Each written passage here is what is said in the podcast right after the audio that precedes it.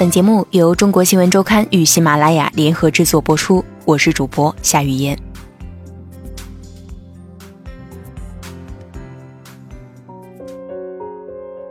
梁家辉是那种愿意把自己藏在角色背后的演员，他与角色相互缠绕，互相寄生。本刊记者温天一，在华语电影界有两个 Tony，他们的中文名字分别是梁家辉与梁朝伟。一个 Tony 在塑造角色时带着浓厚的个人气质，而另外一个则深深地隐匿在角色后面，让人觉得似幻还真。近些年来，在香港电影的北上之路上，梁家辉似乎越走越远。而在他最近出演的两部电影中，他一直流连在冰封的北国。一部是刚刚获得香港电影金像奖最佳导演奖的《智取威虎山》。另外一部是将于四月十五日上映的导演徐伟的《冰河追凶》。在新片《冰河追凶》中，梁家辉演一个警察，一个身处东北小城、空有一身才华本领却满肚子不合时宜的老警察。剧本中对于角色的前因后果并没有具体的交代，但他却自己给角色连缀上这样的前世今生。他是广东人，早年间因为爱情或者其他，从南国落户到此。虽然生活习惯上与一般东北人无异，但一口浓重的广式普通话却是改不了的。他的命运并不够幸运，后来爱情没了，妻子走了，唯一的女儿与自己也并非亲厚，即将要去投奔大洋彼岸的前妻。在这部电影中。梁家辉体会到的是彻头彻尾、极致的寒冷。他此前去过南极，但那时候是南极的夏天。拍摄这部电影时，在黑龙江省伊春市，却是天寒地冻的严冬，零下四十度也是稀松平常。有一个镜头，梁家辉躺在结冰的湖面上，角色的设定是刚刚从冰湖中爬上来。摄影师远远拉开镜头，从取景框中。只能看到一大片飘雪的冰湖和躺在冰面上的几个小点的人。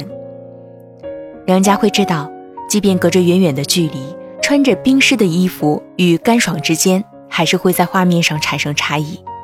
于是他开始往身上浇冰水，然后又继续在冰面上躺了五六分钟。他几乎是剧组里年龄最大、资历最深的人。连导演也是出之导统，但梁家辉似乎没有想过如何在一群年轻人当中得过且过。其实，我希望给大家做一次示范，然后他们以后再遇到同样的环境就知道应该怎么做。当然，你也可以看完就算了，我不强求。梁家辉笑着补充，那姿态有一点像一个宽容的父亲。很多年前。梁家辉曾经给自己的人生下过一个注解：平步青云，善感多愁；幻想童年，婚姻如戏；虚伪情人，无奈人生，唯眼实现。今天他依然说，这句话没有变过，但在我们看来，前面的几句似乎有点戏谑，唯有最后一句依然笃定。梁家辉对于世界的最初印象来自于旧时代的电影院。他的妈妈是香港乐声戏院的电话接线员，才八个月大，他就被妈妈提在摇篮里带进电影院中，一直到上小学之前，他都是那里的常客。那座旧戏院就在铜锣湾维多利亚公园旁边，现在已经消失不见，被一座现代大厦取代。但在半世纪以前，那却是一座充满了奇幻光影的乐土。记忆里的各式物体都带着一种不合比例的巨大。那时，乐声戏院在香港专司放映首轮西片，仰起头就看见一幕由六块幕布拼合起的硕大海报，好莱坞明星的脸上有着毛茸茸的眼睛和湿漉漉的红唇，几个俗创。却艳光浮动的中文字点缀旁边，“美人如玉，剑如虹”。小时候，电影院的氛围潜移默化地影响了我很多。今天的他回忆说：“因为妈妈要工作，而且接线间又满是电线杂物，有时候他就把梁家辉放在女厕所里。他甚至还记得那个穿着黑衣黑裤、梳着长辫子的广东阿妈，在里面悉悉索索的叠厕纸。电影开始前，穿着旗袍。”画着细细眉毛的女人们陆续走进来，他就一张一张地递给他们。凡俗的人间与浮华的光影，就在同一时间诡异地结合在一起，形成了他对于人世最初的记忆。甚至幼年的梁家辉还在这里体会到繁华与落寞间仅隔一线的距离。有时候下午场的电影放完了。晚场还没开始，中间有一个钟的时间，我可以留在一间空荡荡的电影院中。他坐在最后一排，头顶上是关闭着的放映机。刚刚这里还充满着电影衣香，不过过不了多久，这里又是一片喧嚣。但此刻只有寂静，我就对着空荡荡的一片座位，只有四个角落的出口是光亮。绿灯一闪一闪，写着 “exit”。很多年以后，梁家辉去南极，他坐在船上，面对着眼前一块硕大的、缓缓移动的冰山，他又有了类似的感觉，仿佛茫茫世界只剩下自己一个人。那种感觉让他觉得孤独，同时也很放松。小时候的梁家辉并不算是一个活泼开朗的孩子。他很内敛，但很喜欢幻想。家在一栋老式的骑楼中，带一个露台，楼下是窄窄的电车道。他就蹲在露台上，看下面的行人和街道，看缓缓驶来的叮当车，放下一批人又带走一拨人，来来去去的，想象着发生在他们身上的故事。我还会找一个人，叮。叮当车很慢的，每到一站都要停一分多钟。我就随便找一个人，看着他的背影，然后不到一分钟，他一定会回头看，每次都很准。我不知道这种感觉叫什么，也许是潜意识里的意志力。从那以后，我开始相信，只要一个人专注的想一个事情，你的意志力和脑电波就会传达过去。即便后来成了演员。他的秘诀无非也是这样，我很相信我自己的意志力，我只要专注在一个角色里头，不要想太多，去设计这个，去设计那个，我也不要想着怎样去让观众哭或者笑，只是专注意志力在角色里，我就会变成那个人。对于很多热衷观看港片的观众来说，上世纪九十年代无异于一段黄金岁月。那些并不够精致的影像，里面充满了青春、热血、无厘头的笑话与荡气回肠的英雄美人，以及古意盎然的粤语歌。今天看来，仍旧显得足够迷人。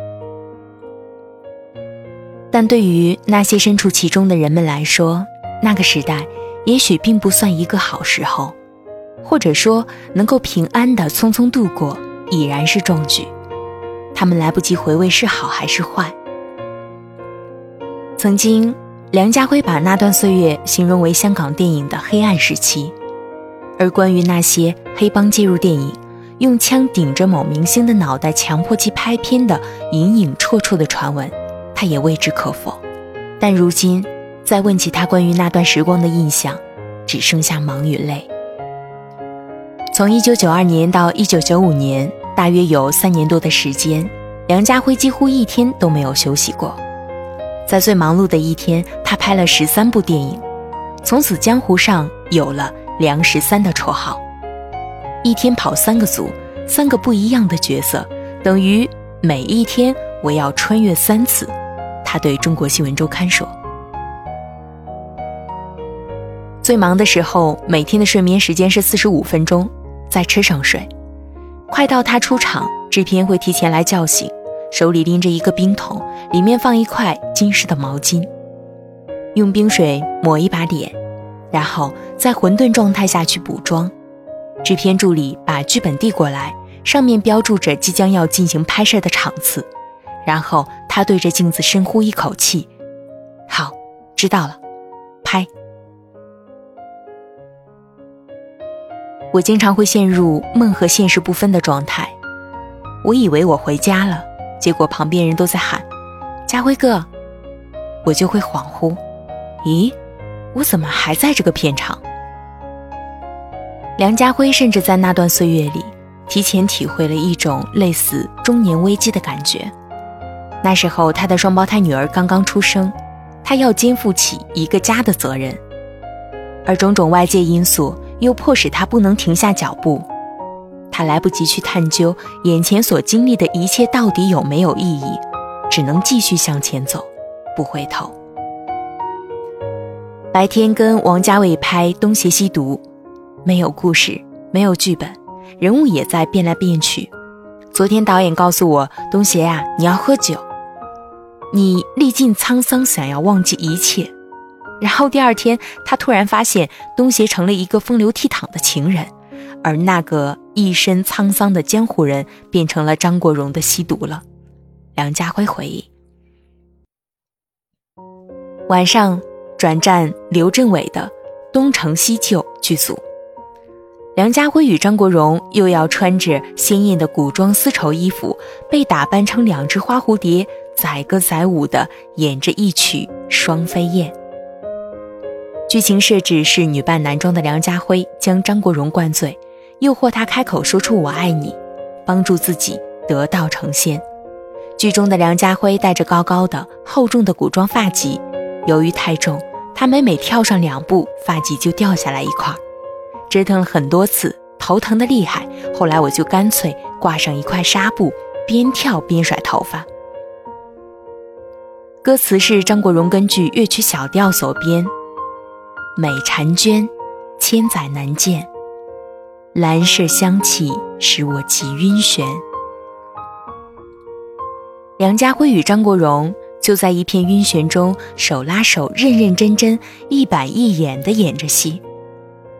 我们俩演的超认真，结果旁边工作人员笑得停不下来，他们拿机器的手就一直抖啊抖，完全拍不下去。梁家辉笑着对中国新闻周刊回忆道：“就在那一片奔波中，反而磨练出了梁家辉的演技。